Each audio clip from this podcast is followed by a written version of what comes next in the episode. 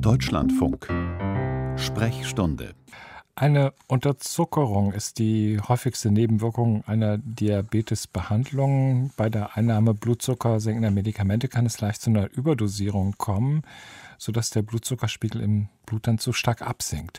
Warnzeichen für eine Unterzuckerung, Schweißausbrüche, Bewusstseinseintrübung, das kann dann bis zu einem sogenannten Zuckerschock gehen und der kann lebensbedrohlich sein. Um das zu verhindern, sollten Diabetespatienten ihren Blutzucker eben mehrmals am Tag selbst kontrollieren. Darüber auch über Ergebnisse einer aktuellen Studie zum Thema Testen äh, möchte ich jetzt gerne sprechen mit Dr. Nicole Lindner von der Abteilung für Allgemeinmedizin, präventive und rehabilitative Medizin an der Universität in Marburg. Schönen guten Morgen, Frau Dr. Lindner. Schönen guten Tag, Herr Winkelheit. Hallo. Wie wird denn normalerweise der Blutzucker getestet? Also ich, man muss da eigentlich in den Finger pieksen.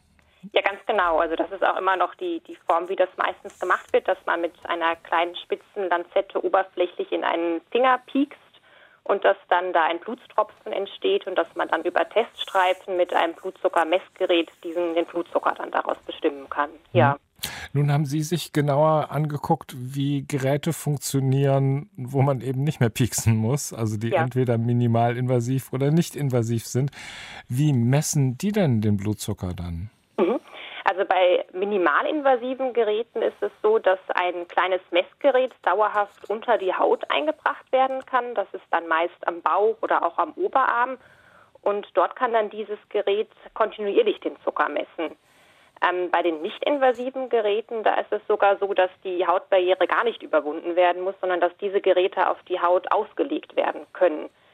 Es ist dann im Unterschied zu der herkömmlichen Messung, dass nicht in den Finger gepiekst werden muss und dass auch kein Blut gewonnen werden muss. Ja. Und dass dadurch die Messung schmerzfreier ist und viel häufiger möglich. Das klingt ja erstmal nach sehr viel mehr Komfort für die Patienten. Ja. Aber die Frage ist, wie sicher messen solche Geräte oder kommen sie immer zu korrekten Ergebnissen?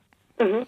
Ja, das, ähm, das haben wir genauer untersucht, genau diese Frage, und haben dazu erstmal weit über 1000 Arbeiten, die sich mit dieser Zuckermessung beschäftigen, systematisch untersucht und konnten dann an, anhand zuvor festgelegter Kriterien 15 Studien genau auswerten, die sich damit beschäftigt haben, wie genau diese Geräte Unterzuckerung ähm, detektieren können.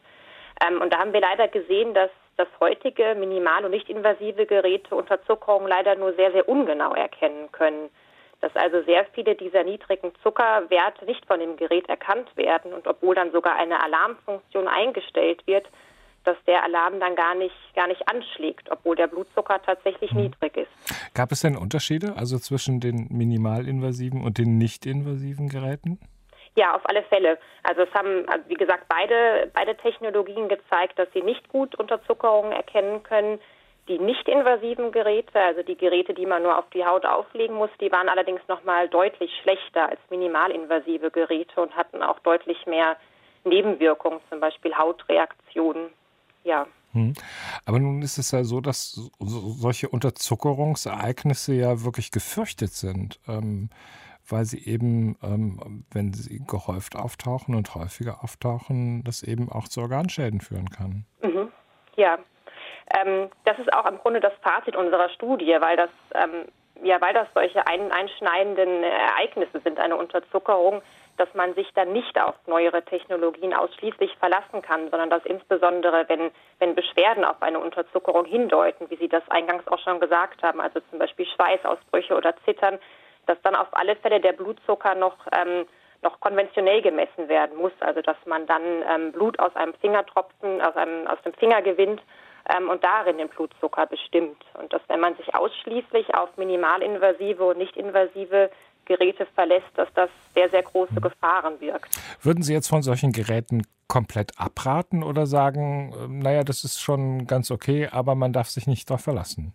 Ähm, also ich würde auf keinen Fall davon abraten, weil die Geräte, ähm, also trotz allem haben die sehr, sehr große Vorteile für Patientinnen und Patienten ähm, weil einfach die Blutzuckermessung häufiger möglich ist ähm, und weil auch in Studien gezeigt wurde, dass teilweise der Langzeitblutzucker dadurch gesenkt werden kann oder auch, dass Menschen mit Diabetes ähm, trotz der nicht so genauen Messung, dass die seltener Unterzuckerung haben. Ähm, deshalb denke ich, dass, dass trotz dieses ungenauen Erkennens von Unterzuckerungen, dass, dass dass die Geräte dennoch große Vorteile für Menschen mit Diabetes ähm, haben. Dr. Nicole Lindner von der Abteilung für Allgemeinmedizin, Präventive und Rehabilitative Medizin an der Universität Marburg. Frau Dr. Lindner, herzlichen Dank für das Gespräch. Ja, Ihnen auch vielen Dank. Und einen schönen Tag. Gleichfalls.